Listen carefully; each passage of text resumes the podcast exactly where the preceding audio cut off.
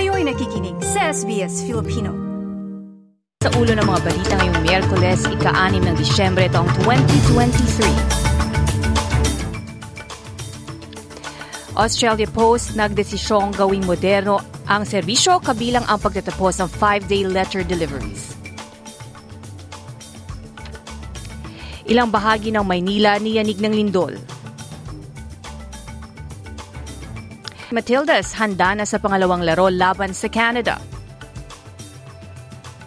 Yan ang mga mainit na balita sa oras na ito.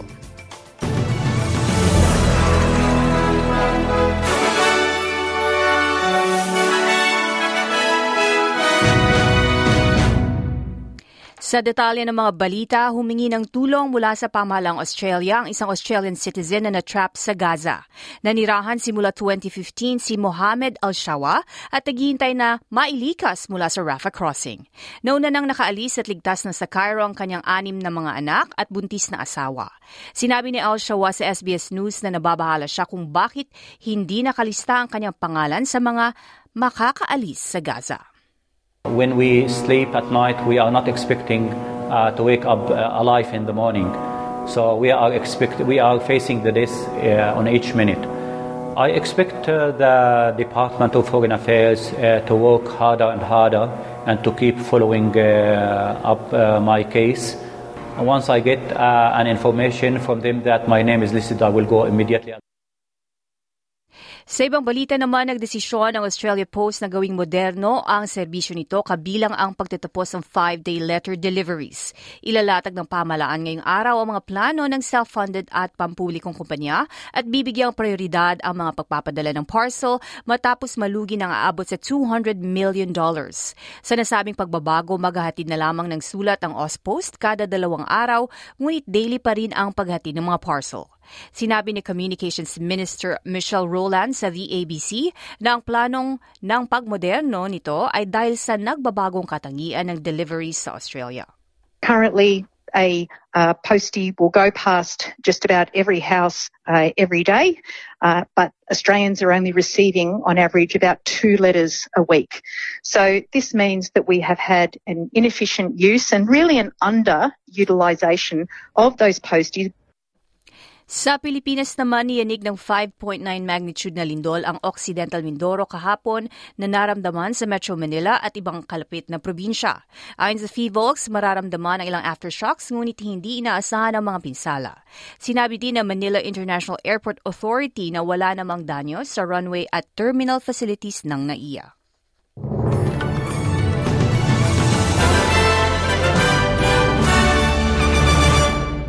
Para naman sa karagdagang balita, nalaman ang Program for International Student Assessment o PISA for 2022 na mas magaling ang performance sa mga Australianong kabataan kumpara sa mga batang nagmula sa ibang bansa, lalo na mga 15 anyos na mula sa mahirap na pamilya na nakitang bagsak sa mga pangunahing subjects. Four years behind naman ang mga katutubong estudyante habang disbentaha din ang mga taga-rehiyon at malalayong lugar.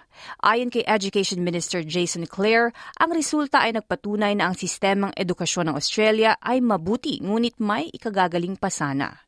Sinabi ng National Senator Matt Canavan sa Channel 9, ang mga resulta ay patunay na kailangan ng pangunahing pagbabago sa pagpondo ng edukasyon.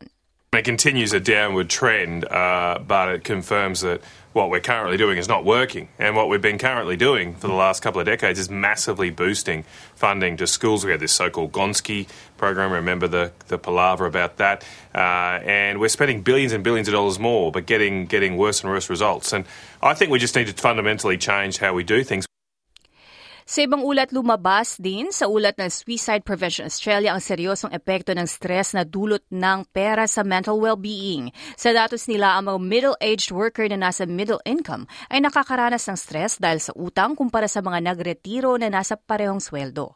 Ayon sa pag-aaral, ang mahigit kalahati ng mga nasa middle income ay nagulat ng mas mataas na stress dahil sa pagmahal ng pamumuhay at mga utang. Ayon sa Suicide Prevention Australia CEO na si Nieves Murray, nakakabahala bahala ang mga datos. Every generation has different pinch points. Uh, what we are seeing, however, is that the most productive in our community, that middle aged group, um, many of whom will have mortgages, are the ones that are feeling the distress most. We've, th- we've seen an increase threefold in distress levels over the last 12 months in that group specifically.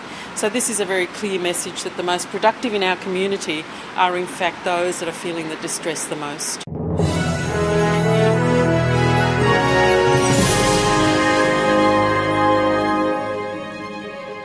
Sa palakasan naman, nakahanda na ang Matildas sa kanilang pangalawang laro laban sa Canada ngayong araw. Maglalaro ang kupunan sa Langford, British Columbia para sa kanilang pangalawang friendly game matapos nilang paso ng Canada sa score na 5-0.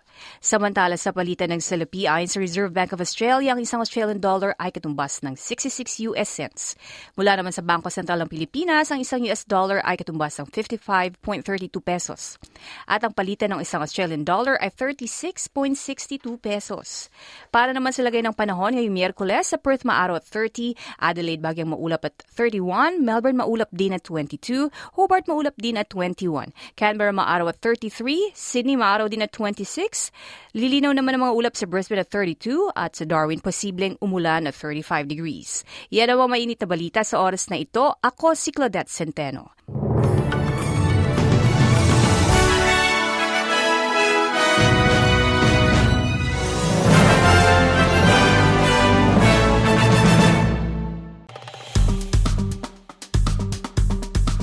I-like, i-share, mag-comment, sundan ang SBS Filipino sa Facebook.